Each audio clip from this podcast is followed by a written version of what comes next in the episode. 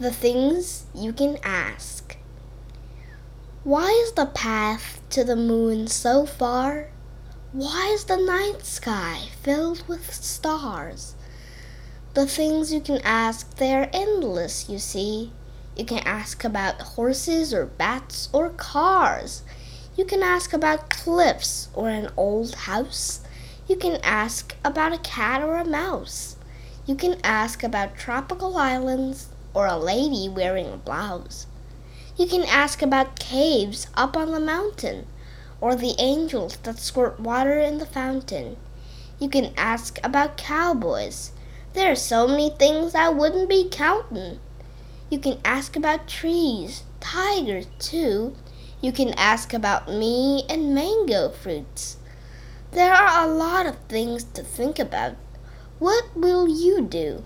Now remember this by heart. Think more and you'll be more smart. Well, I've gotta go, for I've already done my part.